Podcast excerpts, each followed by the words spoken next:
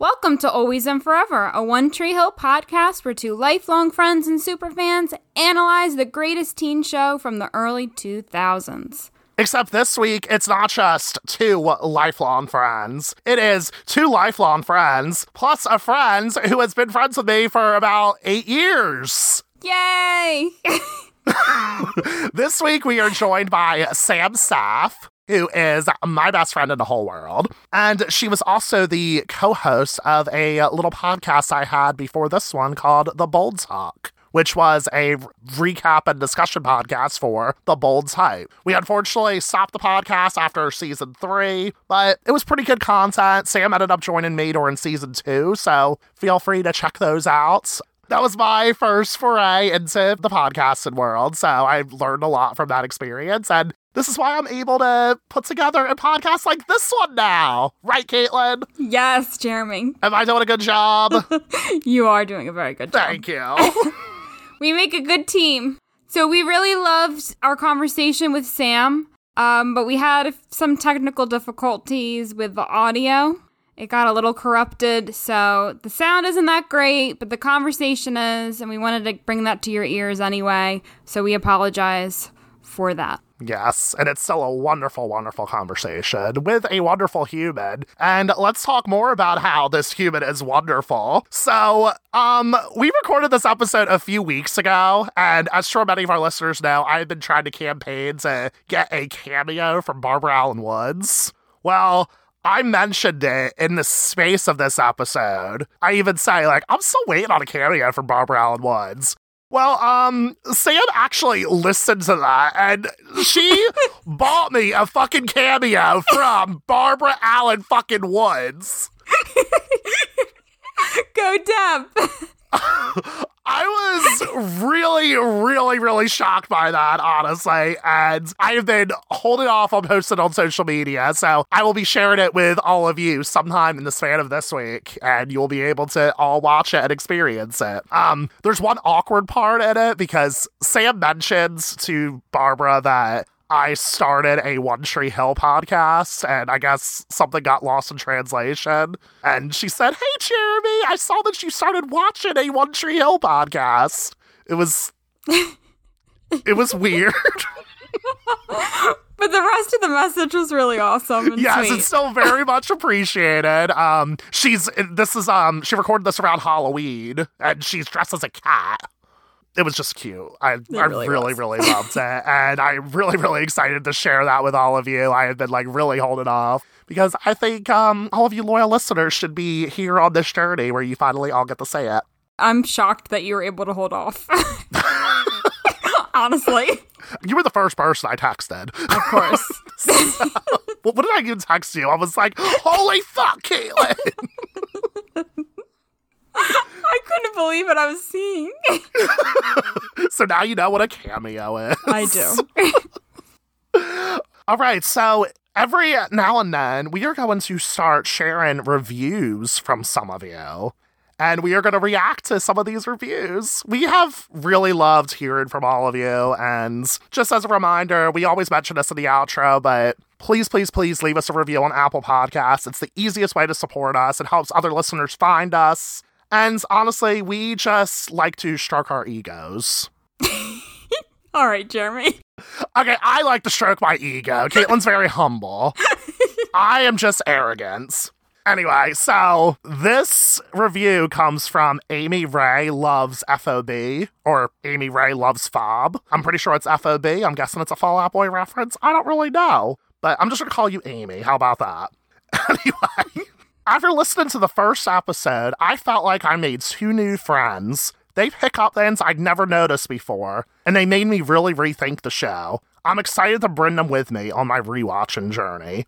That is really sweet. Oh, that was really nice. I really love that review. It's so great that they're rethinking the show. That's really like the point of our podcast. Obviously, we appreciate it, the show for what it is, but we're also kind of dissecting it and thinking about it from a new perspective. So I'm glad a listener took that away from our podcast. Yeah, absolutely. Because even though we love this show so, so much, there's a lot that we have to unpack a little bit. And it's really nice that other people are seeing the same thing. I also liked how they wrote that they feel like they made two new friends because honestly, like reading all of your comments on like social media, Instagram, Twitter, Facebook, everything, like I don't know about you, Kayla, but I feel like I have made a bunch of new friends. I know. I'm really loving our listeners and the messages. Like sometimes we get private messages, we get tweets mm-hmm. and comments. It's lovely. It really, really, really warms my heart. Everybody is just so, so precious. And like, I just, I, I don't want to be too forward, and, but, but I'm just going to say, I love all of you so, so much. So thank you. Thank you for giving this to us. Thank you for taking the time to write a review. Yes. We really appreciate it. Mm-hmm. So if you would like to hear us read your review, go ahead, log into Apple Podcasts and write us a review. Because we just like reading nice things. anyway, this week we are discussing Hanging by a Moment, the 13th episode of season one, which was written by Mark Schwahn, directed by John Behring, and originally aired on February 10th, 2004. Always and Forever is spoiler free, but stay tuned after the credits for a fully spoiled discussion. Somebody told me that this is a place where everything's better and everything's safe.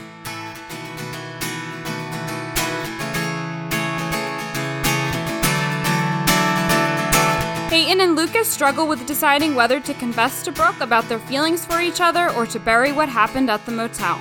Lucas wants to tell Brooke because he can no longer deny his feelings for Peyton, but even though Peyton feels the same way about him, she doesn't want to hurt her best friends. In a moment of weakness, Peyton and Lucas share a kiss in the library, which Haley happens to witness. This results in a major blowout between Lucas and Haley, where they both accuse each other of becoming different people. Also, in this episode, Dan and Deb continue to have relationship issues and make no progress in couples therapy. While at the beach house, Dan is tempted by a woman named Carrie, who he meets at the beach. But before they can have intercourse, where we also find out that Carrie is married, ew, just just ew. Dan admits he still loves his wife, but uh-oh. Deb walks in and catches the almost act, and later asks her husband for a divorce. Meanwhile, Whitey considers retiring because he's achieved all of his goals as a coach. Nathan convinces him not to retire because he admits that Whitey has made a big difference in his life. Keith counts down to Karen's return, and after Dan makes him feel insecure about his potential love interest returning, he has a beer at the cafe to loosen up. And in a major cliffhanger, Keith and Lucas get into a car accident on the way to the airport to pick up Karen. Conveniently, Dan witnesses the whole thing rescues Lucas from the car, and gets him into surgery at the hospital by admitting Lucas is his son. Whoa. While in surgery, Lucas flatlines. Will he survive? Busy doing research in the library, I'm Caitlin Ilinich. Drinking hot chocolate with a boyfriend who doesn't love me, I am Jeremy Rodriguez. And today we are joined by a very special guest. Introduce yourself, friends. Practicing my free shots, I'm Sam Saff. Woo! Sam, how did you start watching One Tree Hill? I'm really curious. Well, uh, my best friend Jeremy over here. Who's that? He sounds tell- great. Yeah, yeah, he's okay. He's okay. um, so he's uh he's been telling me for the last I don't know our entire friendship was seven years that I am Peyton. So I've been trying to you know really? figure out what that means. Yeah. yeah, Caitlin, I don't know if I ever told you that. Like I think No, you didn't. Sam is Peyton.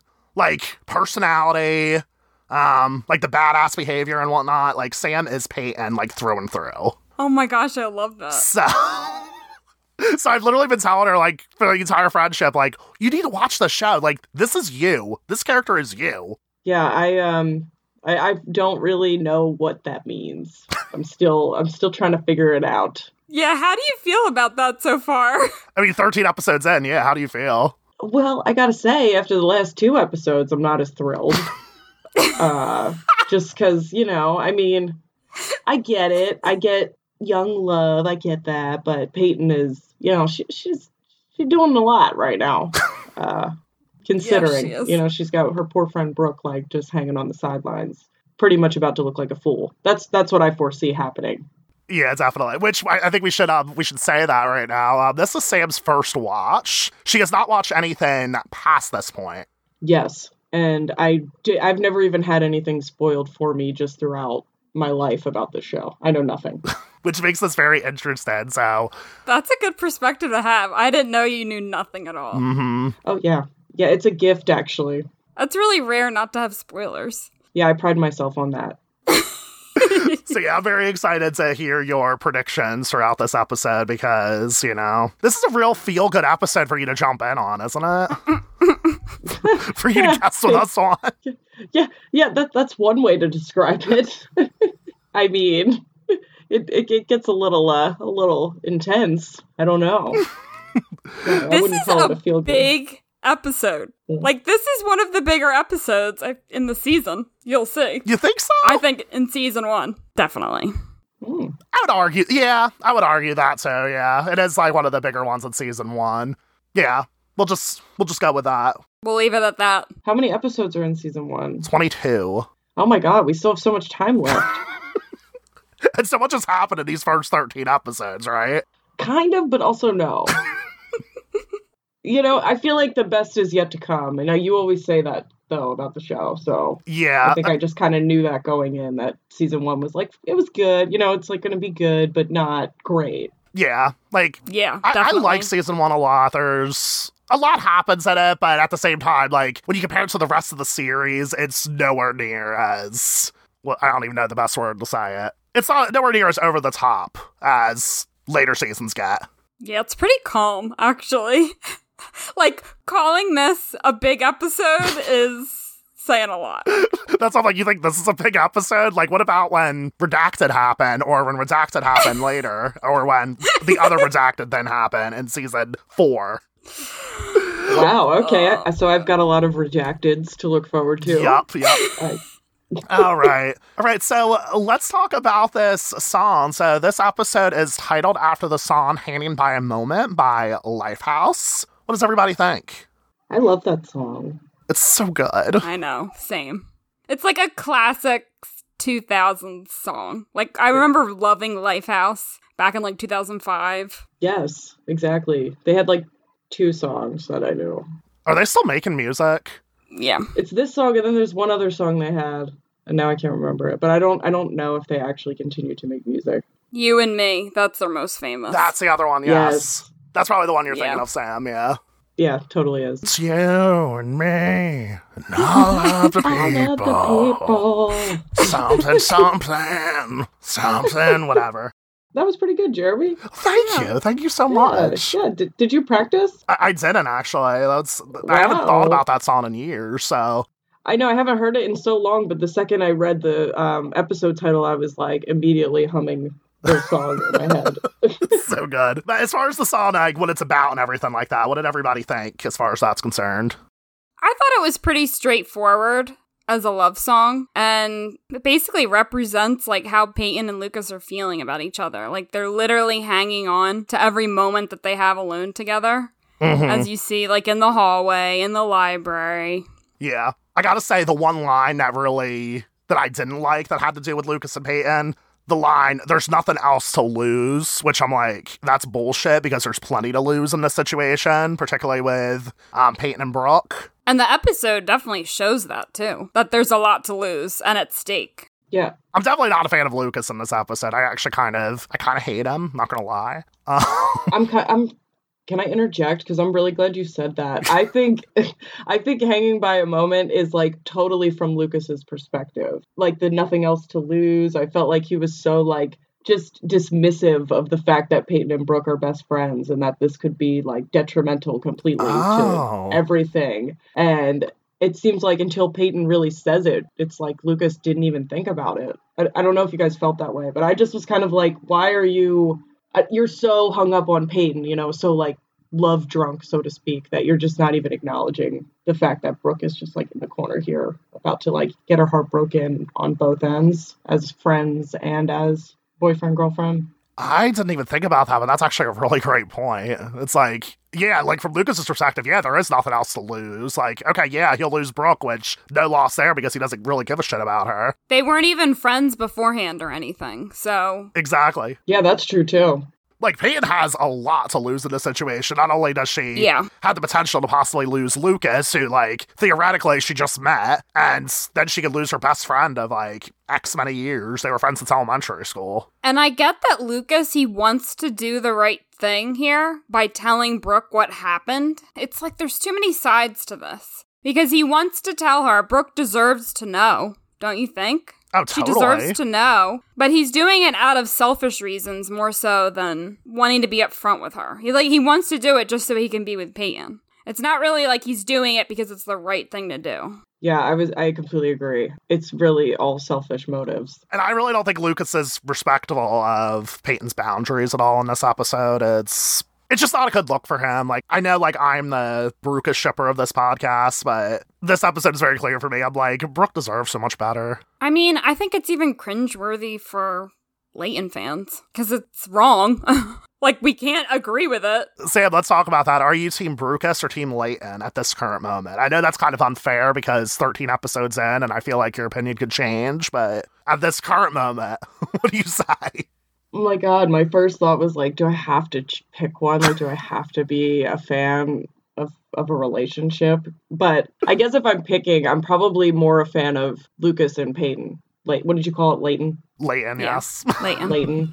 Okay. I mean, I just think that they fundamentally have like similar, a little more similar outlooks on life and interests and things like that. So I think they're more compatible. But as a whole, I just think, The situation sucks. yeah, the situation's just really dicey because really, I just think Lucas is, it, you're right. It's making him look bad. It's really kind of showing him as being a selfish guy and just not considerate of what's going on with their friendships. The more I the more I watch season one, the more I keep thinking, I'm like, Lucas is just shitty. I just got to be honest. I am not a fan of Lucas Yeah. anymore. I feel like it took me until I turned 30 to do that. He does some questionable things. Yeah, I really only like Keith. You think it's the only like male character right now, or I'm like, oh, and and Whitey, he's cool. Yeah. Ooh, Yeah. we'll talk about Whitey's storyline in a little bit. That's interesting that you say he's cool, though. Huh. Oh yeah. I have a Aw. diff- we'll we'll get into that. Um, This is a good episode to bring Sam in on because we can cover a lot of different aspects of the show. mhm. Like, I feel like we're going to cover every character which is great. I'm loving this. except Karen because she's just coming back. But Karen, yes, Deb's girlfriends. Has Karen been in the credits every opening credit? Yes, Okay, but she was only in like like one episode, two, nine Yeah, she more. episodes. nine. Okay, it seems like Eight she's like been it's gone. eight. It seems like she's been gone forever. I kind of I don't know. Yeah, well, okay. th- Um, our episodes on this haven't actually aired yet, so Sam, you wouldn't know this, but the reason why the Moira Kelly, the actress, had to leave was because she was on maternity leave. She found out she was pregnant like right after she was casted in season one, so they had to like get rid of her temporarily. So this is why she's been gone for several episodes. Okay, that makes sense. I was kind of like, this is just random. So- yeah, it is random. It is Yeah, random. it's like all of a sudden, like, oh, I, I got accepted to a cooking school in Italy, and this isn't a spoiler at all, but you never find out, like, what did she learn in Italy? Like, what did she, like, did she gain any useful skills that she can bring back to the cafe? Like, you never see that. Like, I apologize Oh if my that's a spoiler for any Well, of she comes back and there's this accident immediately. so she doesn't even So- get the Just- time to, like, really talk about, like, hey, I had fun Who in gives Italy. a crap about Italy?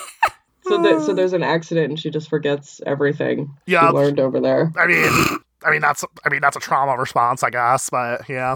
Yeah. Um, let's talk about some more um, happier things though. Um, let's talk about Haley and um, throwing free throws for PE.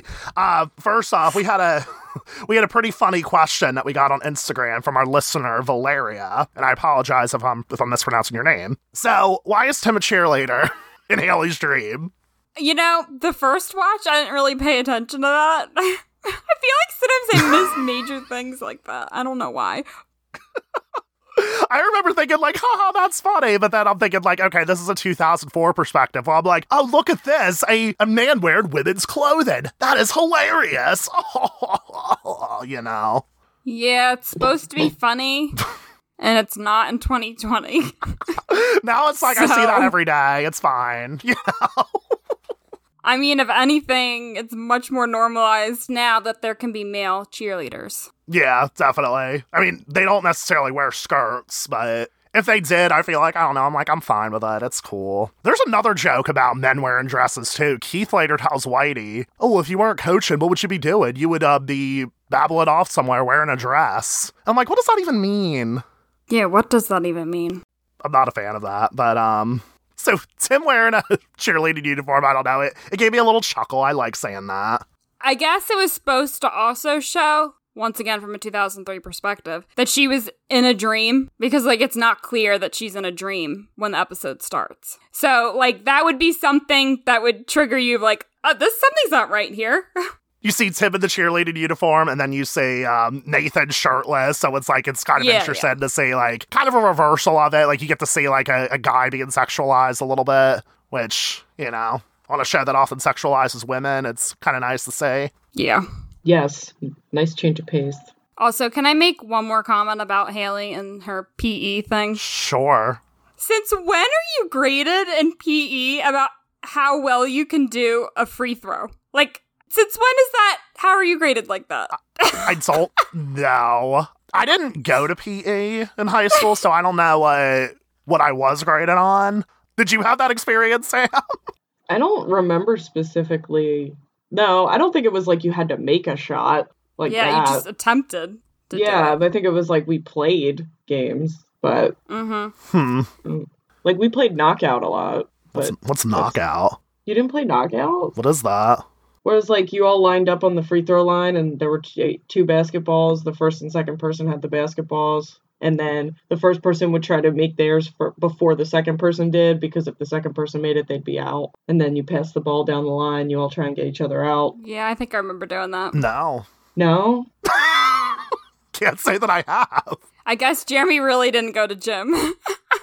I, I don't remember ever doing that. that was like pivotal to my like experience in high school. I was playing knockout. It was like the one time where I was like, "Yo, I'm good at this. I got this." Okay. Yeah. That's Yeah. good for you. Do you still do you still play it in your in your daily life?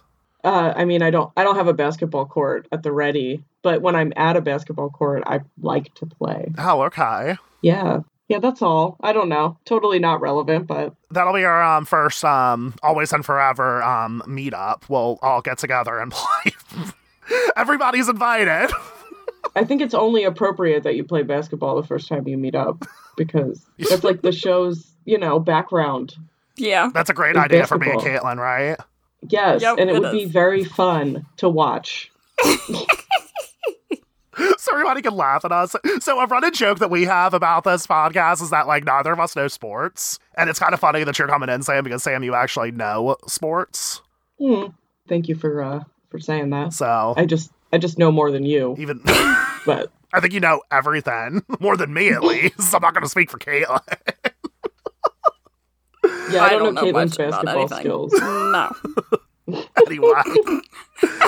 All right, so I mean, a few things about um Haley and her and her PE and whatnot. I really liked how she asked for help from Nathan. I thought that was really cute. And Sam, this won't mean anything to you, but Caitlin, did you see the joke that Nathan made? He said, um, so Haley was like kind of concerned that she would look stupid in front of Nathan. And then Nathan says, like, you know, I've seen you in that ugly crocheted poncho thing, right? Yeah. which is the beginning of a running joke throughout the series. Like they're talking about like this really ugly poncho that Haley wore. I believe she wore it in episode five. Yeah, she has some interesting fashion choices. Yes. Season one. But I don't know. I just thought that was funny. I'm like, is this the birth of the inside joke? I think it is. I know. It must be. it really must be. I was going to ask about the sweater and see if it came up because I was gonna like go back and be like, when did she wear this and what does it look like? If you go back to our Instagram um, and you scroll back to the, the photos that we used for episode 105, it's like this crocheted thing with like a bunch of flowers all over it. It's it's not attractive at all. oh my god, I just saw the sweater. No, no. That's it. She's got the blue shirt underneath, yeah. and it, no. I'm staying home and watching The Office is the mood because nobody should wear that. Uh, I'm not usually like I, I don't usually like to get like that with people, but this is this ain't right. Oof. oh, that's good. I know what clip we're using for the social media this episode. Oof. Yeah, that was not not good. Not a good look. oh my god. I needed to see that. I, I wanted to look it up before, but I was like, I don't even know how to go about looking it up. Like, when did. Literally, if you just it? Google Haley James poncho, it's like one of the first results. Oh my god, that's awesome, actually. because I wanted to verify, like, is this the poncho? Like, yeah, yeah, yep, this is the poncho. This is the ugly ass poncho that they talk about. But that's a running joke throughout the series, so just be on the lookout for that during your first time watch. Like, yep, there's a reference to the poncho. That's like really funny. like, I, I'm really happy that that continues as a joke. it's wonderful. Uh, but anyway, with Nathan's help, though, Haley ends up succeeding and she ends up throwing her free shots. I like how you point out that he had a chance to help her for once. Because I actually thought this storyline was pretty stupid.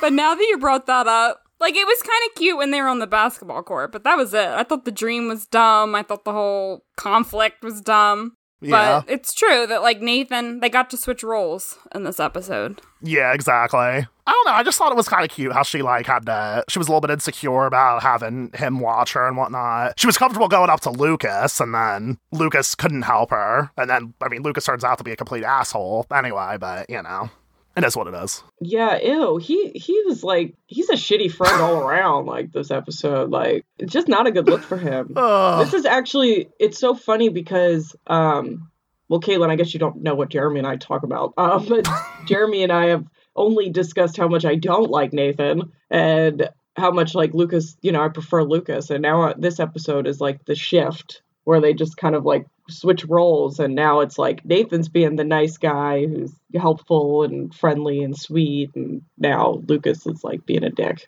They really are switching roles. Yeah, which is kind of touched on um, at the ends, and we'll talk about that later. Because, woo, Yes. Speaking of Nathan like having this shift, I think the whole storyline with Whitey kind of added to that shift in his character because he actually Yes. admitted to Whitey that like he changed Nathan's life in a positive way. Yeah, I, I agree with you. I think it really humanized Nathan a lot. It was one of my favorite. It's not going to be my favorite quote, okay, but it was one of my favorite moments wait, which one? when he when Nathan tells him like what he values about him, like basically what he taught him. I don't remember the exact quote, but when he comes into the office and says all that nice stuff to him. That is cute, but but Sam, you were you were excited about Whitey in this episode. Tell me why. Well, okay, so first and foremost, right, he's his wife is no longer with us and he's still like kind of dealing with with that loss and he was supposed to give up I guess I'm doing a synopsis now. I apologize for that. Um he's giving cool. up or he said he was going to give up basketball coaching after 20 years and winning his 500th game. Now it's been 35 years and he's about to win his 500th game and he was supposed to finish like retirement retirement with his wife who's no longer with him. So I just I don't know. I think it's hard not to feel something for him. Like he's alone. I don't he just seems like a sweet older guy who just like, you know, is trying to figure out what he's going to do with the rest of his life and he's still heartbroken. I definitely see that. Um, What are your qualms with him? I don't I don't have qualms with Whitey. I actually really love Whitey, but I feel like this episode really proves that Barry Corbin is a wonderful, wonderful actor, and I feel like they never give him enough material on the show. Well, I mean, of course, I, I don't have much experience with him on the show so far, but as long as I've seen him, this is the most uh, in depth he's gotten in his character, I think, since the show has started. Here's the thing, I care about him in this episode, like just as a standalone episode, I really do like him, but I feel like leading up to this point, I just keep thinking, like, why should I care that he's retiring? Okay. Huh. Man, that's harsh. Again, it has nothing to do with Barry Corbin's performance or anything like that, because like I said, I, he does a wonderful, wonderful job, but I feel like this is the first episode where we actually are given a reason to really care about him. And I kind of wish we got more of him. Uh, I, I wish we just got more of him in general for the series, but I feel like he's never given like the proper justice personally. Well, to throw in my two cents here, I think there is there are a couple of moments earlier on where he has some like nicer conversations with with I, I think he has a nice conversation with Nathan at one point when he's like going through the I would disagree with you, Jeremy. The whole storylines with Peyton and their grief over their uh loved ones. Yeah. I feel like he's had some depth so far. Is- Is that what you meant, Sam? Peyton storyline? I think that's what I meant, yes. okay. but it happened like at the basketball court. I don't know. I'm losing it. Anyway, I agree with you, Caitlin. Yeah. Okay. I mean, we can disagree. I mean, I can kind of see what you're saying, Jeremy. Like, we haven't gotten much from him, but we have gotten glimpses of his wisdom and his, you know, his life with his wife and what he's going through and dealing with that still. Okay. I feel for the character. I feel I feel see for him. those, but I, don't, I mean, that's me personally, and you know, who knows? Like, maybe I'll be getting a lot of like, um, I'll be getting a lot of DMs, to be like, "Fuck you! How dare you not like Whitey?" I, I do love Whitey. I just wish he got more. just, just to clarify, everyone. Well, I definitely think I care a lot more about him than I do fucking Dan. Yeah. I'm just saying. I mean, like, I definitely rooting for Whitey, like, on a level that I can't root for Dan. So, I don't know. I do feel like I kind of understand both of your arguments. I do think that I there's some depth to him because I do care about him to some capacity, but I do think he deserves more than he's been given. This is a first time viewer perspective. No, we like that for sure. Yeah. And how I, I just love how Nathan convinced him to stay. And then at the end, Whitey crosses off his list and he adds 600 games. Which can you do that? Can you just retire and then change your mind at the last minute like that? Are you familiar with Brett Favre? What were you saying, Sam? I guess this would be a much funnier joke if you guys were sports fans. Um, if you were sports fans, I could say, you know, Brett Favre, because Brett Favre was a, the quarterback for the Packers mostly, and then for the Vikings for a brief time. But nonetheless, he retired. He announced his retirement like six times. Okay. So my point, my point was just that that you don't. It doesn't matter. Like you can you can retire when whatever you can say it over and over. But I don't think that Whitey. It didn't appear to me like Whitey did anything official. Like he didn't announce his retirement to like the school or get any paperwork in. I think he just thought he was going to retire. But he literally packed up his office though. Like he was literally like, "This is my last day." Yeah, it's a show. Yeah, it's a show. I don't think we can take it so literally. Yeah, sometimes I have to like say I think that's just because it's a show. In all reality, like he probably had to give some notice. You know, I mean, like was he just gonna leave him like high and dry here, and you know, like all of that? It's like, by the way, like you know, you you just have to take care of yourselves this season, folks. And also, it's kind of strange that this happened in the middle of a season. yeah, like wouldn't you at least finish out the season? Yeah, it's a pretty dick move. Yeah. Yeah, Uh, yeah, I don't know. That was that was really that was weird for me. And also, I just gotta say this, okay? Like everybody's saying, like, no, Whitey, you shouldn't leave. And I'm like, come on, the ma- like I-, I googled on Barry Corbin's age. He was 63 at this time. I'm like, let him retire. Like, let him like you know get some fun in the sun. Like, let him leave. yeah, but what was he gonna? I guess the whole point is like, what what else does he have? Like, not in a mean way. I mean, of course, he can find happiness within himself, and I fully respect people who are able to do that. If anything, I'm jealous. I think that the basketball gives him like a greater purpose, and hearing that mm-hmm. he made a difference for Nathan was was kind of what he needed to realize that you know he still has value there, and and he can still feel fulfilled as a coach there. He had to hear that from Nathan. He had to hear it from someone before he could, like, make that decision. Yeah. Like, confirmation that he made a difference and that he could continue to still make a difference. Okay. Yeah. And by the way, Barry Corbin is still acting. He was in a recent episode of Better Call Saul. That's a side tangent. Yes. Several Oh. episodes, actually. I'm behind on Better Call Saul, but Oh, yeah. okay. Huh. Look out Okay. for him. He's in a few in the latest Interesting. season. But yeah, I am glad that we're gonna see him stick around because now he has to win 100 more games. Which how many how many basketball seasons is that?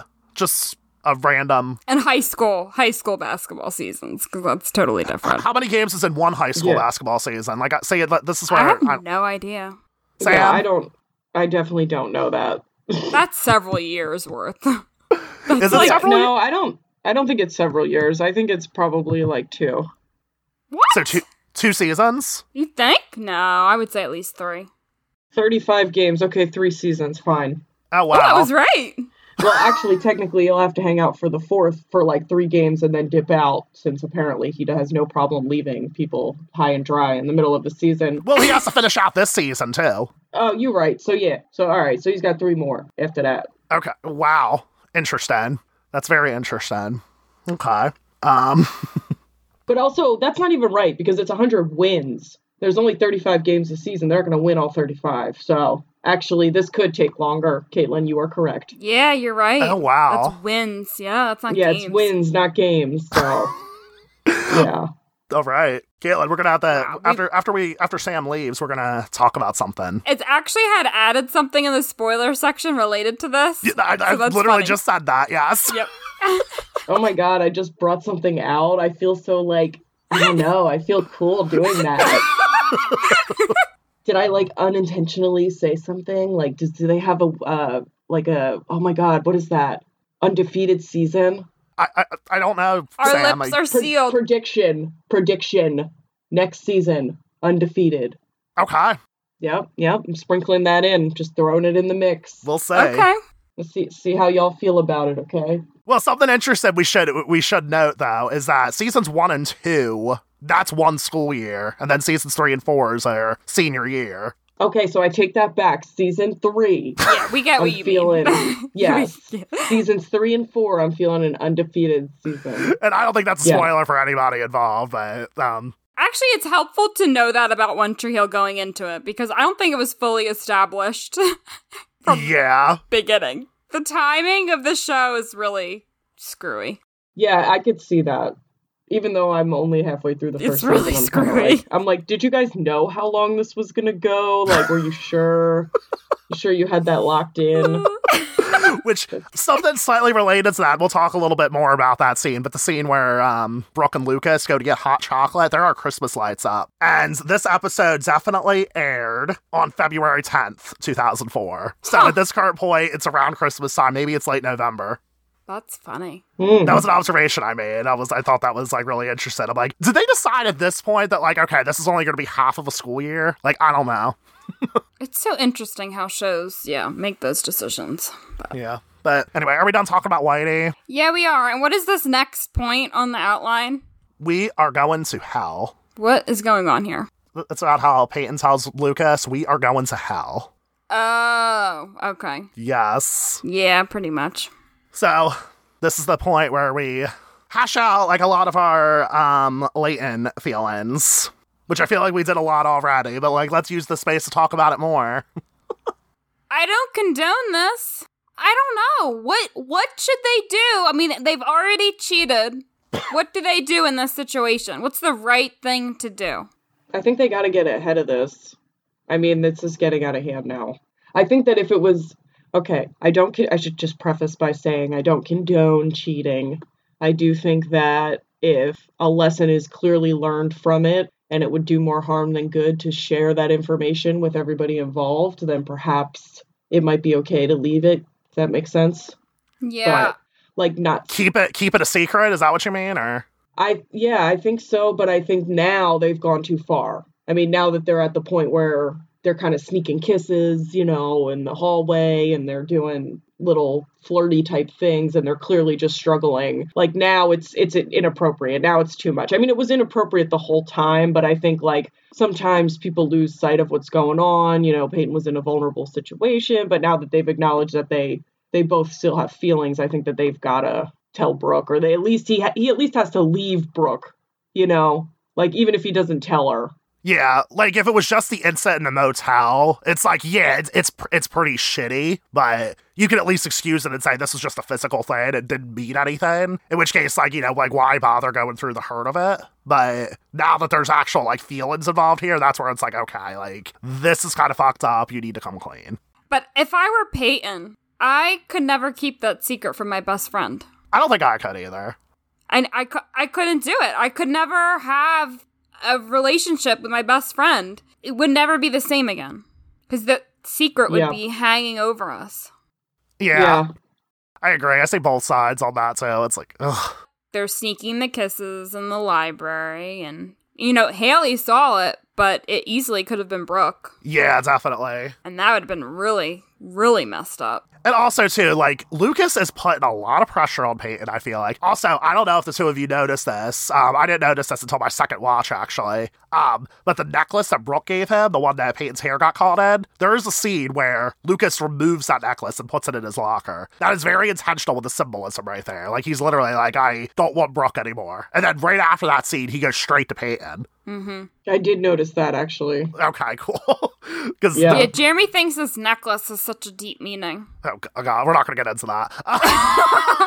but in this episode, in this episode, I feel like yeah, there is Yeah. a little bit of a deeper meaning now. You have to agree with that, Caitlin. Yeah, no, it's definitely signifying. Like, he wants to basically get rid of Brooke. He doesn't want to be with her anymore. Sam, listen to episode one twelve when, when after it goes live, and you'll hear my big like rants about the necklace. Yeah. Yeah, I'm like, I feel like there's more to this than just what you just said right now. well, I mean, at this point, we haven't gotten listener feedback, but I'm still looking for, you know, if I don't have listener feedback by this point, just just a reminder, like, you know, let us know, like, what you think about my big, um, over analyzation of the necklace and jewelry and everything. So I'm just saying, like, maybe I'll end up writing, like, a thesis about this. I don't know. But in this episode, we can't argue. There is symbolism for the necklace. Let's move on, Caitlin. She. Oh, all right, Jeremy. Um, I like the on the nose Tegan and Sara, how Tegan and Sara's Don't Confess was playing. Yeah. I feel like that was kind of corny for real. It was like too literal. I'm not like I'm not trying to shit on the show, you know, like I know it's a like it's a teen show and whatever, but I was like, okay, first and foremost, like what was up with Brooke's like huge curiosity about what was playing? Ugh. It, it was a little like like come on, really like like that like you're that yeah, I know. She had to ask what uh, was playing, and then and she was like she was like what's playing in your stereo and then peyton was like it's tegan and sara and she was like i know that but what song i'm like girl like where where did this like huge interest come from that you're like almost a little like weird about it Well, I think it might just come from the fact like she's so in love. Everything's important, everything's significant to her. It's like, what is this song? Like, I just came to the realization that I love this boy. There's this song playing. What is this song about? Does this song have something to do with my relationship? Does anybody else think that way? Because I know I do. no i feel you and i'm not i don't want to take from like how she's feeling but it was just like as its own thing separate from this storyline progression it was kind of corny it just was a little obvious. I feel like yes it was kind of, I don't know, shoving it in our faces a little bit. Like, don't confess. right I I'm like- definitely see that. I'm like, okay, don't confess. Like, I mean, all right, well, if anybody needed a sign, like you fucking got one. like- you know, don't just don't confess. It's like good to know. Maybe I shouldn't confess, and that's when she decides not to confess. She says that she is having like a stomach ache and whatnot, and that she's about to hurl. And then Brooke comes in with this very problematic joke, and she's like, "And P Sawyer, please don't hurl too much because if you get any thinner, I'm gonna start looking fat." And I'm like, "Ew!" Like Yeah, it's a very 2004 joke. yeah, but I think the 2000s had a lot of problematic moments. Yeah, totally. It was just a reflection of society. It really is, especially uh, in high school. like high school in 2000 so like we were all in high school like around this time actually yeah like we gotta admit we sucked Yeah, and what we were told to feel sucked. You know. hmm so brooke and lucas go and get hot chocolate and then that's when brooke says that she really wants to meet karen because her relationship with her own mother isn't that great Is that the first time we're hearing about Brooke's home life, or no? Hmm, is it is it caitlin It's either the first or one of the first. huh I feel like it is alluded to. Yeah, I I just was curious if you knew. I mean, that's the problem with like us being longtime fans. We can't unknow what we already know. So Yeah. Yeah. So that's where I'm like, hmm, is this the first time? It could be. And I, maybe? Mm. I don't know. There were so many cringeworthy moments with Brooke. Like the whole scene with her getting the hot chocolate. Lucas, I think, asks her, What do you like about me? or whatever. Yeah. That whole that whole moment was just like, ew. Wait, what was wrong with that? I don't know. because Wait, what Lucas moment? wasn't being very it really wasn't Brooke. I don't know what I'm saying. You know what the moment where Brooke's like, Have I told you how much I like you? And then Lucas is like, Why? Why do you like me? And she's like, Pity mostly. Oh, Yeah, I feel like that whole moment, not because of Brooke, but it was cringeworthy because of what Lucas, he wasn't like into it, obviously. And then we have Brooke admitting to Peyton that she's falling in love with Lucas. mm-hmm. It's like, oh my god.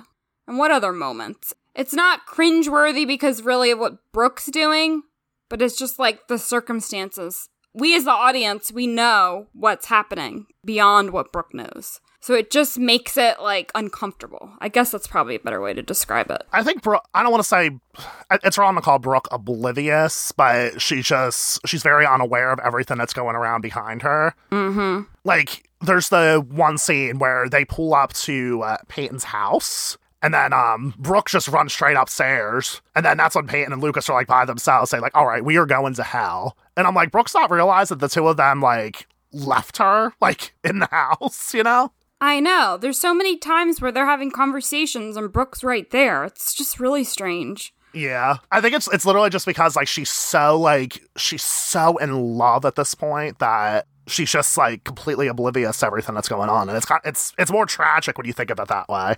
I also think that um, oftentimes people see what they want to see.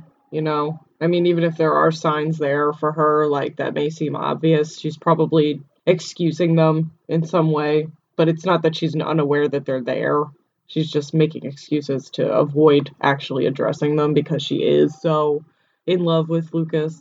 I just think that's like very typical of like partic- like particularly for high school like love situations where it's like, oh, I just like won't see what I don't want to see, and I won't notice that you're a jerk when I'm not around, but you're super nice to me, so it's fine, you know. Like there's always that Yeah, that's a good point. like, uh, yeah. So that's that's my thought. But I really like Brooke, and I feel bad for her because she's really sweet and like innocent in all of this, and she's like the only she's the only person in the show really who's so upfront about her emotions, with the exception of like Deb. I feel like. huh, that's a good observation. Interesting. those are my thoughts like in like right now like i didn't think of that actively before but right now I, I feel really good saying that so i'm gonna say it There's so many there's so many times where like, you know, while I'm recording, I'm like, I didn't think about this before, but now I do. So I get you. Yep. That's a good observation too. yeah she always i don't know brooke's like always pretty clear about what she wants even when she doesn't know what she wants she's open to saying that too like oh i'm confused or you know whatever i don't know i think she's like ahead of her years in that terms of maturity This is why Brooke Davis is the greatest character of all time. if we get Jeremy started, he'll just keep going and going and going. You love her too, Caitlin. Don't you dare act course like I you do. don't. but but neither of you are saying how much you love peyton who i'm supposed to be so I love Peyton. thank you I caitlin love- Honestly, Peyton, Peyton and Brooke are my two favorites.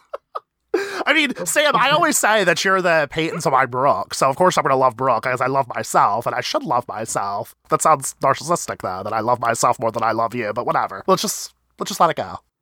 There are so many Peyton haters too. There are. I've been noticing a lot, like on And social like, media too. Like people me? don't like Peyton. I'm like, why? damn Yeah, I'm like I'm offended by it. I know you are. I I All love right. Peyton too. I gotta keep watching to see. Mhm. Yes. Uh, but yeah, we we love Peyton, Sam, and and we, and we love you. We we promise. Okay, okay, whatever you say. All right, should we um transition to the to how both Peyton and Lucas start to ask Haley for advice? Super awkward. Yeah, and they both get interrupted. Lucas tries to ask Haley for advice. That's when Brooke comes in and is like, "Tutor girl," and then Haley calls her Tigger, which I thought that was kind of weird and funny, but okay. Yeah, what does that mean? I think she, I I think like um she was making a reference to the fact how Tigger, you know, the Winnie the Pooh character, Yeah. he- how he just comes in and just interrupts everything. Oh, okay. Uh, that's what I saw. That is so weird. like I didn't catch like, that. Okay, I'm sorry, but if I'm thinking of Tigger, I mean, I'm not thinking of like, oh wow, you must interrupt people. Oh, that's a Tigger thing.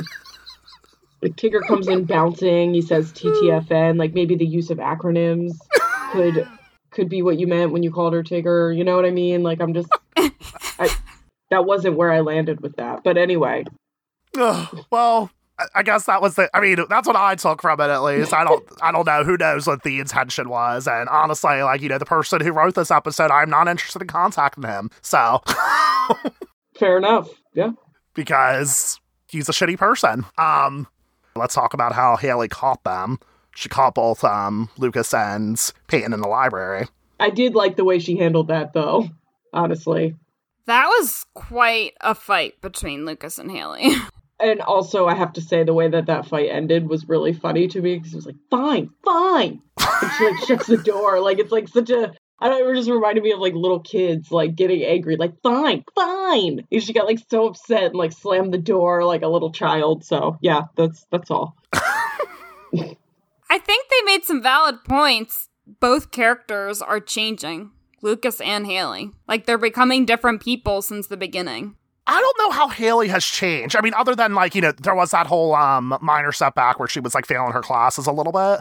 But she ended up being fine with that because you know what, Nathan encouraged her and said, like, hey, I want you to keep doing what you're doing. I want you to be yourself. I mean, And- go ahead. Nathan's shaping up to be a better guy, but I think it is a little questionable that she wanted to be with him, especially how he was treating Lucas for all those episodes in the beginning of the season. Right. So I think Lucas has a valid point, but Haley also has a valid point that Lucas is becoming a different person. And he truly is because the way he's treating Brooke, the way he's treating Peyton, just like everyone. I think both sides had valid points. I think that Lucas was kind of gaslighting Haley though, because at the end of the day, Haley was approaching him saying, like, hey, what you're doing right here is fucked up, dude. And then he decides to attack her by like, oh, but what about all the things what about all the times you have changed? And I'm like, that's not relevant right now. Like, you need to really like, you know, confront like what's happening with you right now.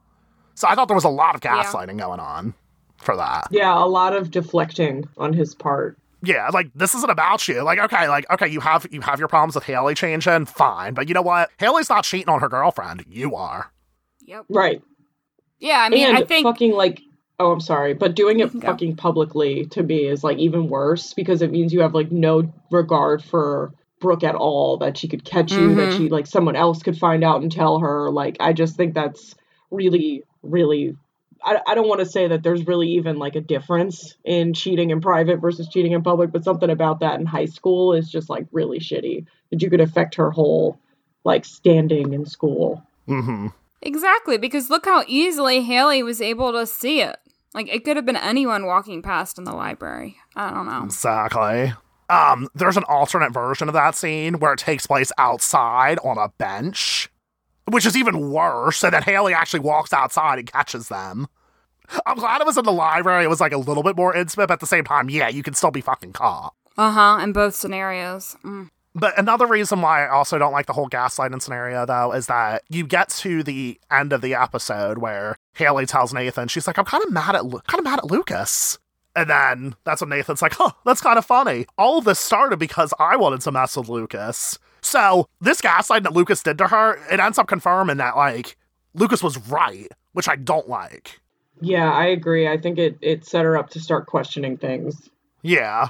or feel you know just feeling insecure as a whole And s- I mean, and that's going to be unpacked in the next episode. Um, like how Nathan ended up saying that as like a passing comment. But I just don't like that though, because like Haley had every right to call out Lucas for what he was doing. And then in response, Lucas calls her out, and now Haley has to confront the fact, like, oh god, Lucas was right, and I don't like that he was right in that situation. Which, come on, written by a man. yeah Yeah, that's true. i wish i had more to add but i mean i feel you I don't know. Yeah, I don't have anything more to add either. it's like it's like i just agree with you so I have made them speechless. That's great. and rare All right, let's talk about everything going on with Dan. So, uh, Dan and Deb are going to therapy, and oh my god fuck dan sorry i i cannot stand him he just gets on my fucking nerves everything about him is like like he's such a like white privilege like woe is me like oh my god my life is so hard because my wife finally told me about myself and i didn't want to hear it so he's one of those people who like doesn't deserve all the good things he has he just complains about basically all the things that have happened to him. He doesn't take responsibility for the choices he made. Yep. It's just like, oh, Lucas just happened, you know? Right. right. he didn't make the choice to have, you know, first off, have Lucas. You had two kids like months apart. What the fuck? What the fuck?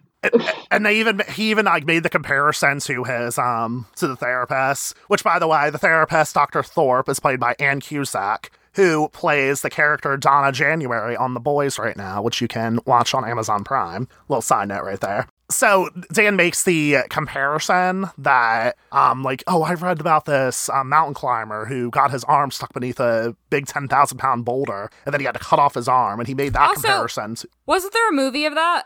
Like yeah, it's with James after this? Franco. 100, yeah, 127 hours. Oh, yep.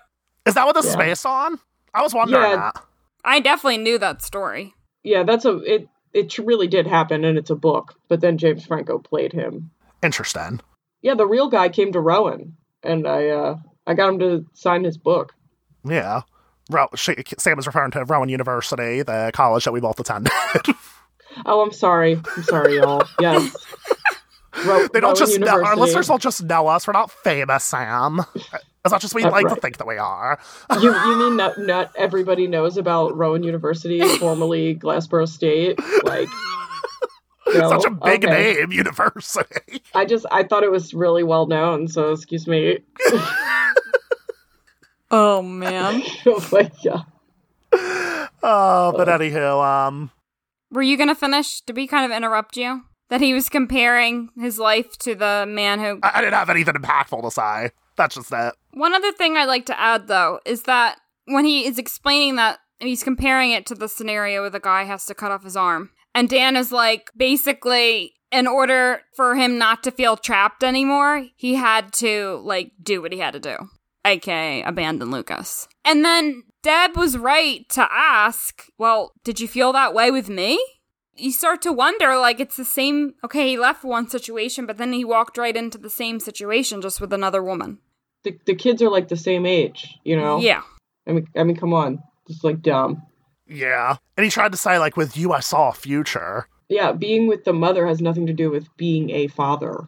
That's a good point, yeah. He literally made it a point to say, like, I don't want to be the father to the son that I help produce. And I think that, that that's shown like a lot, just like in the media in general, that like if men aren't with the the mother of their children, that they're like not as close with them and they don't like have as strong of a relationship with them, kind of thing, almost implying like I mean, obviously that's not true for a lot of people, but it's definitely something I've seen portrayed like a lot of times where it's like, oh, we're not going to be together now. I don't want to be with the like be involved with the kid, but I feel like you don't see that a lot in like upper class situations. To be honest, I think it's typically like a lower class thing you see uh, portrayed, and I'm kind of Hmm. like I'm almost happy to see it this way because it's like it's not the same thing as like a rich guy like paying off the baby mother to like not say anything. Like this guy is very open about the fact that like this is his son, he just doesn't have anything to do with him.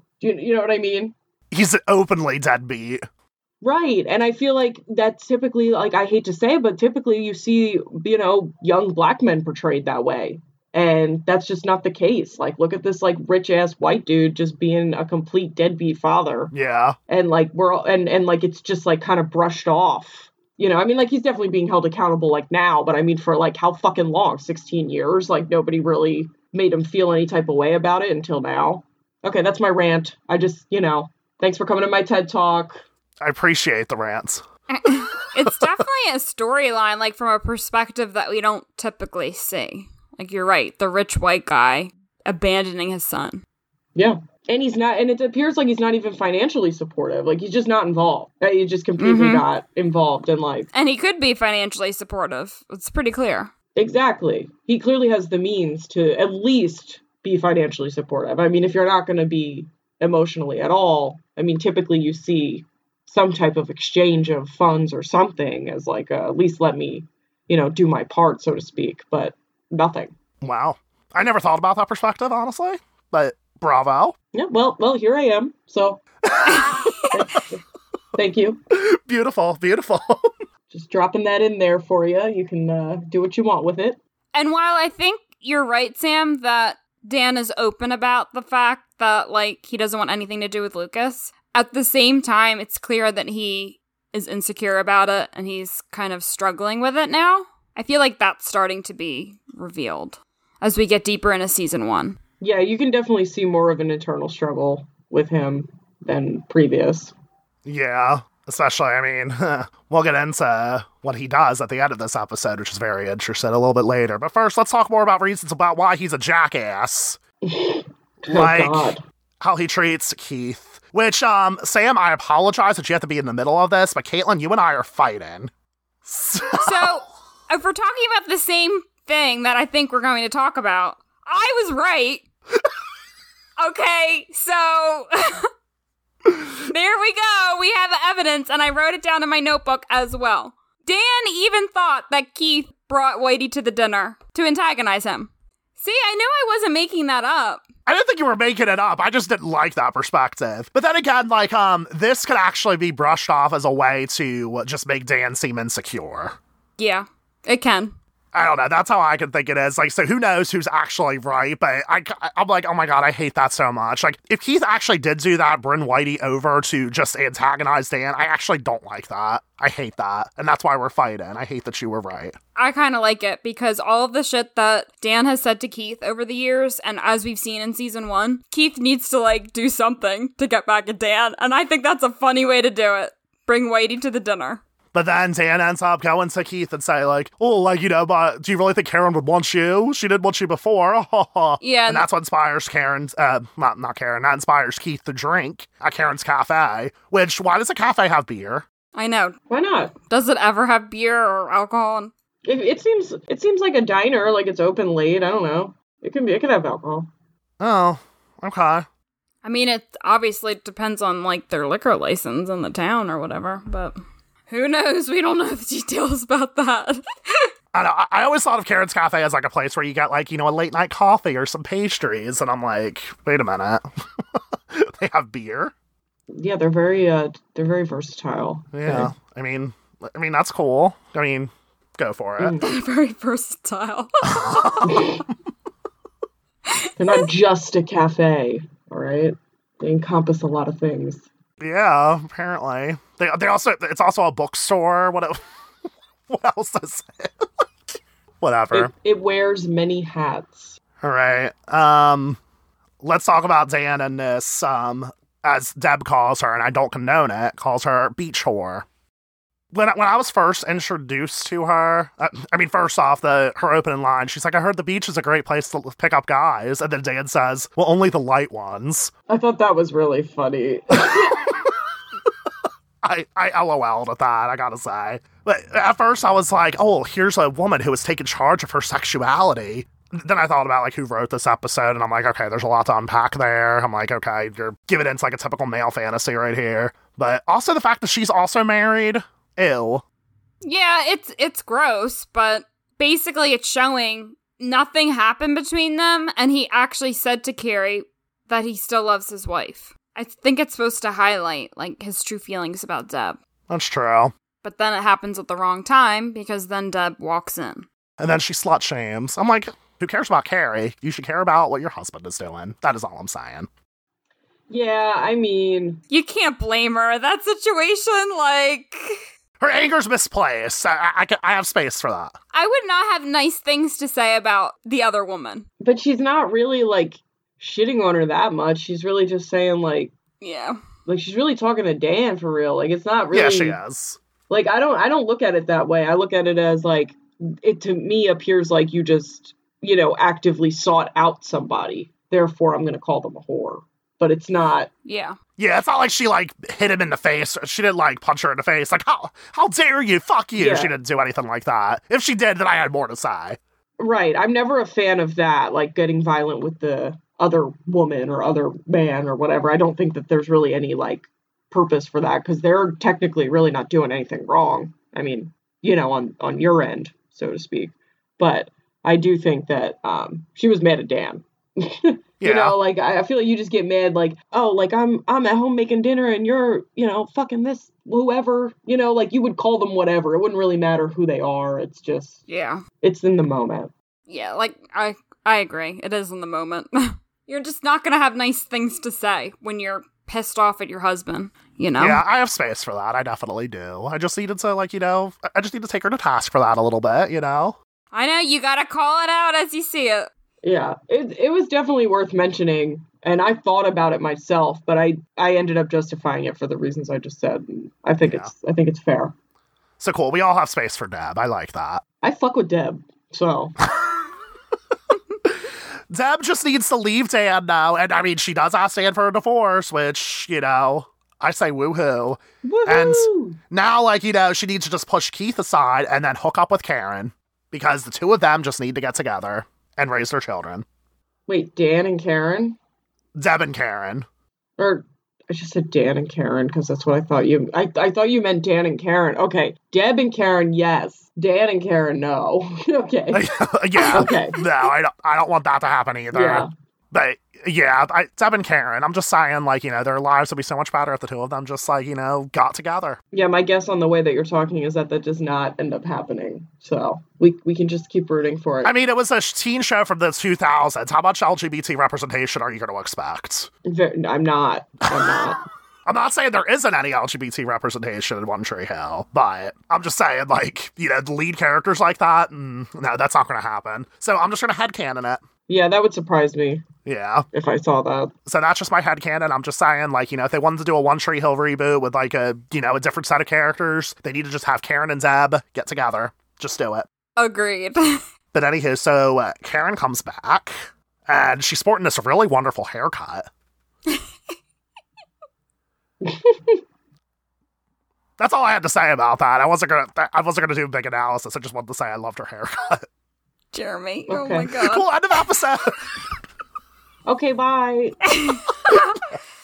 So everyone's expecting Karen's return, and then we're blindsided by a car crash. yeah.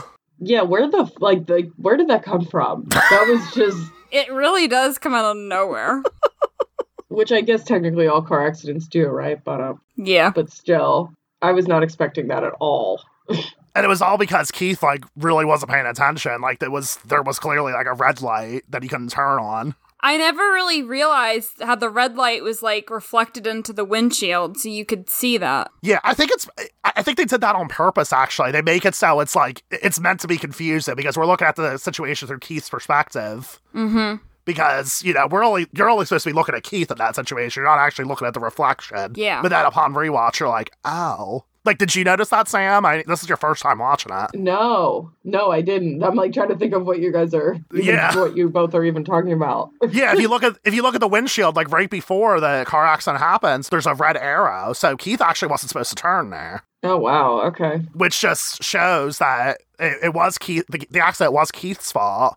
And you know, the doctor later asked him that. So, how much have you had to drink? And then Keith's like, "Fuck, I did have a drink earlier," which that's not going to look good for him. But one beer, realistically, This, uh, oh my god. Thank you, Caitlin, for saying that. I was so angry about this. one He had beer. one beer like three hours before that, right? W- Would it Uh-huh. show up on a blood alcohol test? Like, I don't know how. I don't know how that No. works.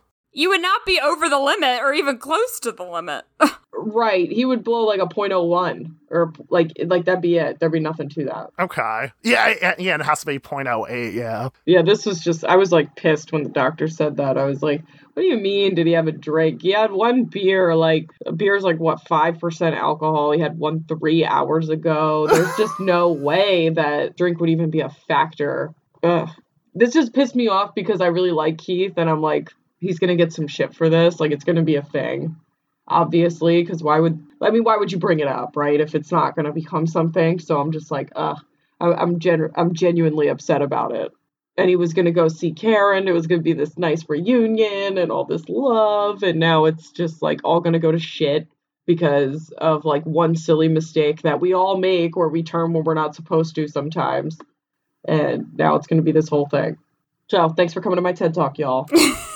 No, You're I, so lo- I love the predictions. But the episode ends with Lucas flatline, and oh my god, will he survive? oh my God. Oh, So if Lucas- dramatic. hold on. If Lucas didn't survive, I would be fucking shocked. I would be like, oh my god. Like, so yeah. I mean, obviously, I'm predicting that he will live. So I mean, we'll see. Who knows? it's a close close call. Oh my goodness. I'm just saying, like, you know, who knows? Like, maybe, like, this is his last episode and the show just continues from here just without Chad Michael Murray. Like, That'd be pretty interesting for him to be like known for One Tree Hill and to only have been on one half of the first season. he had a really great performance these first 13 episodes. So, no, he didn't. We literally just shit all over him. It's fine, but I'm like, you're just wrong here. Okay. This is how he got all the his shows. uh, This is how he got all the his shows on Hallmark movies. It's literally these first 13 episodes really just like propelled his career forward. this is a really silly thing to just add in about personal note about me and Chad Michael Murray. So I used to read Teen People, as I'm sure some of some of us you Oh, know, yes. our uh, I definitely listeners have, yeah. have definitely uh, read. But I took out a picture of Chad Michael Murray. I remember getting my glue stick and gluing it to like a back like to a piece of cardboard to give it like a strength border. You know what I'm saying? And then I had it taped to my wall.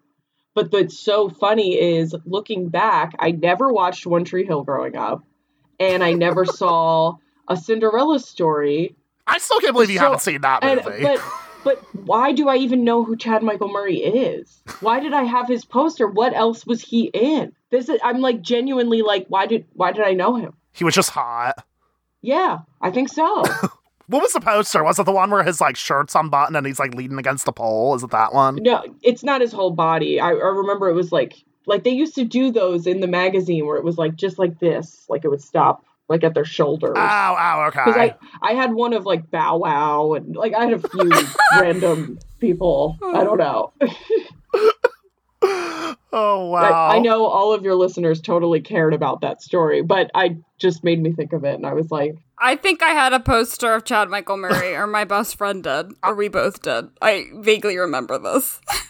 I would have had a poster of Chad Michael Murray if I wasn't so deep in the closet when One Tree Hill was airing. So, or at least during the early seasons, I should say. and I'm sorry about that. Fuck society. It's, it's yeah, exactly. So I would have had like pictures of Chad Michael Murray all over my wall, but never had Maybe that opportunity. I, maybe I had one because you couldn't, and I was just like filling in that slot for you. Yeah, you were just like you were just thinking about me. Like, you know what? There's some like closeted queer kid out there. I had the privilege of putting him up on my wall, so I'm going to do this for him. yeah, And then one day when I meet him, I will tell him about it on a podcast. yes. That's a beautiful And- story. All all of that happened, so that's really good. It all it, it went exactly the way that you said. Oh, I'm like, Great. All right. Let's talk about our top favorite moments. Uh, what was everyone's favorite quote? Okay, so I've spent a lot of time defending the uh this the somewhat slut shaming because my favorite quote is from Deb. Which one? said- when she um catches uh, Dan and says, "So it's my fault. My deficiencies as a conversationalist have driven you to dry to dine with beach whores." That that line. Oh, interesting. I, one, I just thought it was really well written. I just like you know I just liked the way she said it. It was good delivery. And Deb has good Um, delivery usually. Yeah, she really does. And also, like the situation leading up to it, Dan was pretty much deflecting, like, oh, well, I'm hanging out with this lady because you never talked to me. And she was like, oh, really? And then she said that. So that that was where I was coming from with that. So not particularly the beach whore part. It was really Yeah. just the, the sentence structure I enjoyed. you love a good sentence structure. I got it. I got it. yeah, you know how it is. You know. I just love I just love Deb. I love Barbara Alyn Woods. I'm still waiting on a cameo from her. If anybody wants to gift that to me. Oh, just saying. All right. Um, my favorite quote was also from Deb. I like the part where she tells Dan, she says, The hurricane that fall washed the beach away and took those people with it. Oh snap! I just thought that was very poetic. yeah, that was a good one too. I was thinking that was poetic. Yeah. Yeah. What was your favorite, Caitlin? So I love the scene with Nathan and Whitey because it was just so funny to me. Whitey was like hilarious in this episode. So Nathan's trying to convince him to stay as coach for the basketball team. And this is kind of like partway through the conversation as he's convincing him. Nathan says, Besides, who's going to yell at me, huh? Whitey says, I'm not supposed to yell at you, Nathan. You're supposed to learn things. Nathan says, yeah, but what fun would that be? You love yelling at me. Whitey, I do not. Nathan, yes, you do. You love to yell at me, and I love to make you yell. And then Whitey says, Well, if you listen once in a while, you knucklehead. Oh my God, it was just so funny to me. I Sorry, what was your up. favorite quote out of that whole entire conversation? The whole, that whole section. I love how, like, whenever you do your favorite quote, you do like a whole conversation. like, I, because I can't just pull out one thing from it. Basically, because Whitey's yelling, even though he's claiming that he doesn't like to yell. And it was just really funny and well done. And Barry Corbin just delivered those one time, lines. one time, Caitlin will tell her favorite quote, and it'll just be like her reciting the dialogue for the entire episode. and be like, okay, Yep. Caitlin, 42 minutes later. Like, I have another one if you want it. It's Nathan and Whitey. Go ahead. And this goes to my little intro to the episode. Nathan says, I did a little research in the library. And then Whitey responds, You were in the library? The temperature must have dropped in hell. Oh, I thought those were funny. Maybe no one else Oh, did. boy. Uh, That was I- great. I got a kick out of those scenes. what is everyone's favorite musical moments? Uh, my favorite musical moment was when there was that montage of Keith pulling out the flowers for Karen and Whitey at the cemetery giving flowers to um, to his wife. And the song that was playing was Pink Bullets by the Shins, which I had not heard prior to this, but I thought that this scene was really nice and the parallels between the flowers and like the two, in my opinion, like nicest guys male characters on the show right now, um, kind of going through their both excitement and heartbreak. Mm, that is a good scene. one. That was also my favorite song. That's my honorable mention. Oh, okay. Okay, great minds think alike, Caitlin. Okay. I know. Okay. I love the montage of scenes, and I kind of see the song like, yeah, it goes from the flowers that Keith's preparing, and then Whitey's at the grave, and Nathan also finds Whitey's list of goals that he had. It kind of just shows like these characters contemplating their lives in a way, or like different aspects of their lives. And I thought it, I thought it was just like the song helped tie everything together and it was a good like transition because this song played in like the middle of the episode. Usually, you Yeah. would find a montage like that at the end of a one episode of One Tree Hill, but it was interesting that it was in the middle. Was that your favorite musical moment, Caitlin? Yes, that was my favorite. Okay. Um, my favorite is the montage at the end where Whitey changes his minds. That's what Dan calls Deb, decides to visit her. Um, Deb asks for a divorce. The car crash, like right before the car crash happens, like it's that whole montage of scenes. The song's called "Most of the Time" by Josh Canova, and I apologize if I'm pronouncing that incorrectly, but I just like the mood that that song put me in. It was, I just thought it was cute. Yeah, that was a good one too. Yeah, I like good sadness porn. What can I say? Yeah. yeah, I know what you mean. how how would you rate the episode? Go Wait, ahead. Do you want me to go? Yeah. Okay. Three and a half ugly hats. Wait. When they're on the you know what I'm talking about when they're on the beach and Oh! That's good. I felt so good about yes. that. I felt like so good about that delivery that I'm really upset you didn't get it, but it's fine. And I'm just It's like ugly hats. I was trying to pick something that I didn't think either of you would pick, and I don't know why I didn't think you would, but it just felt like I was going to be the only one. Anyway, go ahead. why? Why only? Why three and a half? Okay, so first off, why not a three and why not a four? Because I'm too indecisive. Um, Okay, well you have to decide. You Yeah. don't like my half? Jeremy doesn't like halves. No, he won't let me have a half, so you can't have one either. Oh man, but that's like I, okay. This is really pivotal though because the three really makes it a very average episode, and the four really puts it as above average. Three and a half kind of puts it like like somewhere in the middle of those. I think I if I'm gonna pick, I probably would say four because I think this episode is gonna give us good plot progression. Like it's setting us up for like the next wave of plots. I feel like now that we're not sure what's going to happen with Lucas and what's the state of Brooke and Peyton's friendship, what's going to happen with it really everybody like you were saying earlier Caitlin, like everybody's story changed in this episode. So so yeah, four ugly hats then. what is what is yours, Caitlin? I give it four out of five life lists. Okay. I agree. I think there's so much that happens in this episode.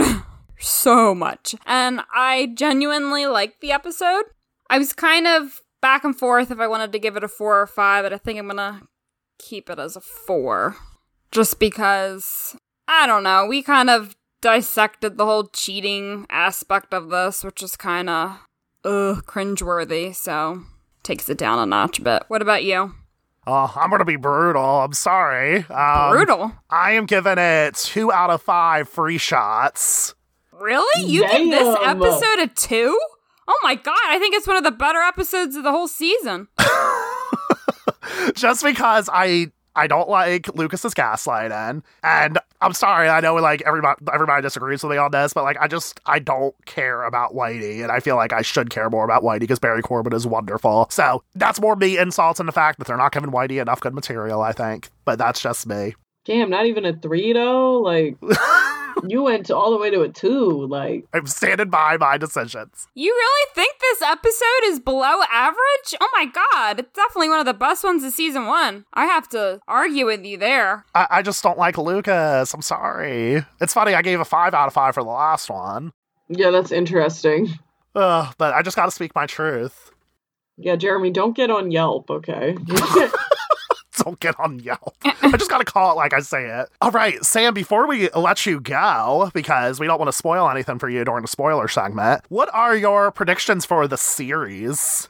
okay, so I think ultimately some of the the basics. I think Lucas and Peyton will end up together. I, I see that as the uh, as their future. I think Haley and Nathan will probably be together for a while, or like you know they'll have their back and forth. But I don't think they're going to end up together. Okay. Okay. I feel like for Brooke, I have less prediction and more like what I hope for her. So I hope that because I don't really have a prediction for Brooke, I just really hope that she becomes more confident within herself after all this shit with Lucas is going to go down because we know it is, right? These secrets are going to come out. That's my guess. The secrets are going to come out. She's going to have some insecurities, whatever, but I'm hoping like girl power she pulls through. Okay. Okay, quick adult predictions because I I'm realizing now I'm older. I'm like closer in age to the adults now, and We say this So- all the time. It's like Yeah. really fucked up. We're like, we're closer in age to the adults than we are to the kids. This is sad. yeah, and I like I, I'm okay with that though because I kind of like kind of fuck with the adults more anyway. Um, I think Dan needs to get like some type of revenge against him. Honestly, like I think Deb needs to do it. Not like evil, but you know, like I kind of I kind of feel like Dan needs to be punished more for how shitty he's being. Um, and then Keith and Karen, I'm like really really pulling for them, but I'm worried about this fucking beer situation. And now I'm like, uh, Keith's been drinking, so now he drove Lucas in the car while he had been drinking, if you even want to call it drinking. So now I feel like Karen's gonna be like mad for nothing. These are my thoughts. Okay. I wish I could respond to this, but I am seriously, I can't say words. Sam, you, you weren't really looking at the camera when you were saying it, but me and Caleb were like eyeing each other like, That's, okay, that's what I think. I. But like, why else would that come up about the fucking beer? Like, I know that that's going to be a thing. I don't think it's necessarily going to be like criminal, like he's going to go to jail or something. But I do think there's going to be some repercussions for it. okay. And in terms of Lucas, I feel like we're going to have a few episodes where Lucas is just like in a coma.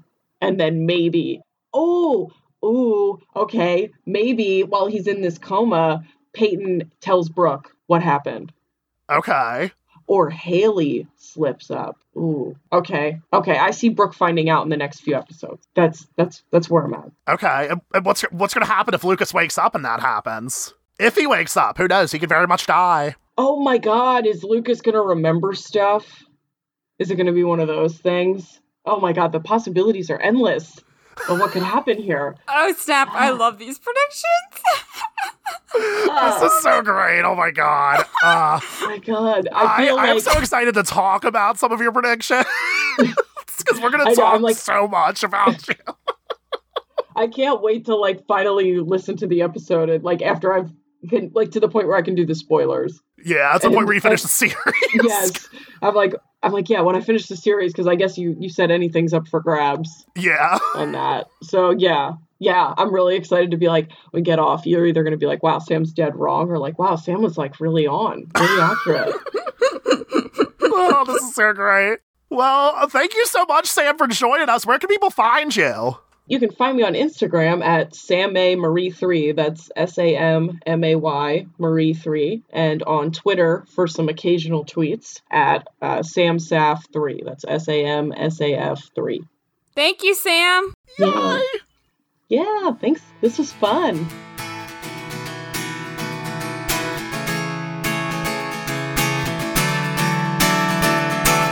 Always and Forever is on Twitter, Instagram, and Facebook at AlwaysOTHPod. You can also email us at AlwaysOTHPod at gmail.com. That's always O-T-H-P-O-D. You can follow Jeremy Rodriguez on Twitter at RodriguezJeremy. You can follow Caitlin Ilinich on Twitter at Miss I Reads. Outside of following our socials, the easiest way to support us is by rating and reviewing us on Apple Podcasts. That helps One Tree Hill fans, new and old, find us. Now, if you don't want future episodes of One Tree Hill to be spoiled for you, now is the time to turn this podcast off. Otherwise, stay tuned for the spoiler segment after the music ends. We'll, be, seeing ya.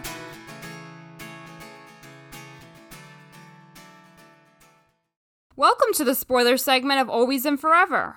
This is your final reminder to turn this podcast off now if you do not want spoilers. Ooh, Caitlin. Sam's predictions at the end, I could barely keep a straight face. Like I was dying when she said that Deb was going to seek revenge on Dan. I just lost it. That was the moment that like you and I just like locked eyes like oh shit, she is absolutely right. Man, she was like, other than the whole Nathan and Haley thing, she was pretty. Yeah, she's dead wrong about that. I hope she's not disappointed when she Yeah. finds out. She'll grow to like them. It's so early in their relationship, and she'll soon enough at the end, end of season one when they're married. I can't wait to hear her reaction on that when that happens. I know. Like I almost want to like bring her back for like the finale to be like, well, she'll be like, "What the fuck?" Yeah, we're we're really gonna have to bring Sam back at some point. yes. Oh my god. What else did she say? She she was correct that Lucas and Peyton are going to end up together. Ugh. Yay! Um, I mean, she was correct that Lucas survives, but it was kind of fun to fuck with her to be like, "Wow, like, what if he just died?" And he's mm-hmm. right after this episode. I know, right? And that Brooke will find out in the next few episodes about the whole cheating thing, and that the Keith's drinking is going to become a thing, which it does, and it wrecks Keith and Karen, which sucks. Oh, something that she said, like, if Lucas will be like, she was wondering if Lucas will even remember everything. Like, I almost wonder, like, what if they actually went there, made it so Lucas had amnesia and I know, forgot right? everything? That would have been like a wild storyline to play with. I I'm kind of, so glad they didn't do that. I actually kind of wish they did. I kind of want like an alternate universe where he does for- forget everything. wow. Um, uh, something that we didn't really talk about in the episode. Um, I think you know, I mean, we're, pretty much done as far as like Sam's predictions are concerned, but they were great. I that was that was so much fun to hear. Now, something I didn't put this in the script, but do you notice the scene where Brooke puts her arms around Lucas and she's like, "People who are meant to be together, um, will end up with each other in the end." Did you get that email I sent you about a week or two ago? I politely, Where you completely ignored and left I me on red. politely ignored that. So, I found a very interesting article. no. Hilarie Burton apparently was told early on in the series that Brooke and Lucas were supposed to be endgame, and Peyton and Jake were supposed to end up together as well. Which I thought was very, very interesting. So I almost wonder if, like, you know, that, that scene where Brooke says people who love each other could, you know, are meant to be, blah, blah, blah. I wonder if that was supposed to be like something to foreshadow because Brooke and Lucas were originally supposed to end up together. Yeah, but I don't think at that point they probably were thinking it because I feel like once they hit season two, those were the thoughts. I, th- I don't know. I thought the whole thing where where Brooke and Lucas started to have feelings toward each other in season two, I thought that was a very good twist because I was like, oh, like I'm rooting for these because honestly, like full disclosure, I always talk about like rooting for Brooke and Lucas together. I didn't really root for them in season one. I didn't start rooting for them until season two, but I feel like there was like that big twist where it's like. hey, look at these two. They end up realizing that they actually do love each other. Or more so, Lucas ends up realizing he loves Brooke. Because I think Brooke always felt that way about him. Yeah. So I feel like that's the reason why I love Brooke and Lucas so much, though, is just because how they end up falling in love with each other. So I don't know, who knows? I thought that was a really good twist, though, and I almost wonder if they were planning this twist all along. Like, oh, you're not supposed to be rooting for these, oh, but now you are. Yeah, I think Lucas and Brooke's second time around is obviously so much better. But I just feel like at this point the writers haven't made up their mind. Yeah. We'll say. I always wonder, like, what was the point that made them change their mind? I think the point they, that made them change their mind now was that Bryan Greenberg was becoming a big movie star. That's when he started to star in a bunch of movies. Like, that was right around the time when he started the movie Prime, Oh. the movie with Meryl Streep and Uma Thurman. Like, he was really. Th- there was, like, a point in time where we thought, like, he was going to become, like, a really big star. I don't think it really. I mean, he still works. I'm not saying he doesn't work anymore, but there was a point where, like, he was actually, like, slated to be, like, an A list star. I didn't realize that. Yeah, so I feel like there was a point where they just realized like, oh, we can't have Bryan Greenberg come back, so we have to have we have to have Lucas and Peyton end up together and just say fuck you to Brooke. you know? Mm-hmm. I don't think they screwed Brooke over though. So I think that's why it didn't happen, honestly. Logistics. yeah. Yeah, it, it just sucked. Um Oh, one thing I forgot to mention about Sam's prediction uh, about the basketball season, I know. and he he ends up leaving like the next school year. He ends up retiring, so he doesn't win 100 games. But then he goes to college basketball. That's true. So it's kind of unclear how long he's the. I guess he is the college basketball coach. I don't know. He Remember is, he yeah. leaves and then Lucas takes over or something because he was like his assi- Whitey's assistant. Yeah, he was the coach though, because like um, at the end of season four, he tells Nathan that I'm going to teach, I'm going to coach college. Yeah, so I guess you could count those. Um, you could count those games too. Yeah, but still, he did say that like I'm to coach for, I'm to coach for 20 years, win 600 games. So like I don't know, like I feel like he meant to uh, co- to win 600 games before he officially retired. Yeah, but is he really retiring when he's going to college basketball? I don't know. He, I, I- again, I think he changed his mind. I think he ch- he changed his mind about retiring, but but he was supposed to retire, um, like when he left Tree Hill High, because at that point, like remember, like he won the championship game, or they were going to compete in the championship game, and then Whitey's like, I can't wait to win, and then that's when Nathan has to deal with this whole crossroads where he's like, Oh no, but people are going to threaten to kill me if we win. yeah. Oh my god. Oh my. The whole point shaving thing. Oh, we're gonna go down that route. Let's not. we're not going to go down there yet. but yeah, so I'm just saying the math the math doesn't work out. That's that's really it. yeah, it really doesn't work out in the end. I thought that was kind of curious though. Yeah. On a completely silly note, the woman who is going after Dan is named Carrie, which I never realized. oh man. Because Dan ends up dealing with another woman named Carrie. Nanny, Nanny Carey. Carrie later on. That was just a funny thing. Like Oh man. That's hilarious. The entire time I was thinking, I was like, I, I always wondered, like, hmm, I wonder if this is supposed to be the same character and they just had to recast her. Wouldn't that be funny? But I don't think they did that. I don't think they were trying to do that. yeah, that would not mean anything to like a first time watcher, that's for sure. oh god. We also heard a little bit about Brooke's family life. yeah, I still really can't remember how much Brooke's parents have been mentioned so far. Because obviously, like we said, we you can't unknow things. Yeah, it, it's hard to like try to watch it, like act like you're watching it for the first time, and then you know I know. it's in your subconscious. It's so wild to think how we never meet Brooke's parents until season five. We meet her mom, and then we meet her dad in what season nine? I think season eight, Is it eight? maybe it's nine. I don't know. I think it's nine. Oh no, it's he doesn't come to the wedding. Remember, he doesn't come to her wedding. It is season nine. You're right. He doesn't come in until season nine, episode one. Just checked. Yeah, and even as I was saying it, I was like surprising myself. I'm like, oh, I hadn't thought about Brooke's dad. I forgot Yeah. that he actually showed up. But yeah, even when they introduce Victoria, though, um, she's only introduced as Victoria. I know. Yep. And then I remember like Brooke slips up and calls her mother, and then that's when you're like, oh fuck, that's Brooke's mom. That was such a twist. Yeah. That was one of the best twists, I think, of the show. Mm-hmm. That moment. Because it was like, we didn't know her mom this whole time. And then we get the time jump. We finally do. Yeah. And then Victoria's like this domineering person that Brooke has to deal with, and you're like, oh god, she's so terrible. Mm-hmm. And then you're like, well, like, why does Brooke deal with this? And it's like, oh, it's her mother. Yep. it's wild. And if you think about it, I don't even know where Brooke's mom would have fit into the earlier seasons.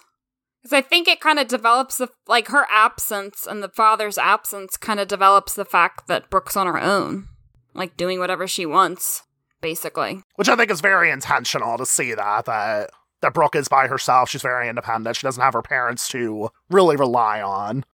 But anyway, yeah, that's a long way off, though. And I shall believe that our future episodes are going to be as wonderful.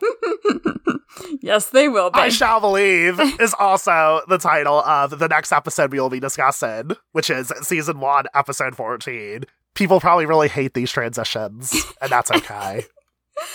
According to our old One Tree Hill DVD box sets, while Lucas lies unconscious in the hospital, emotional turmoil swirls around him. Karen discovers that Keith was drinking before the crash. Nathan and Haley aren't speaking, and Deb hires a divorce attorney. We'll be seeing ya.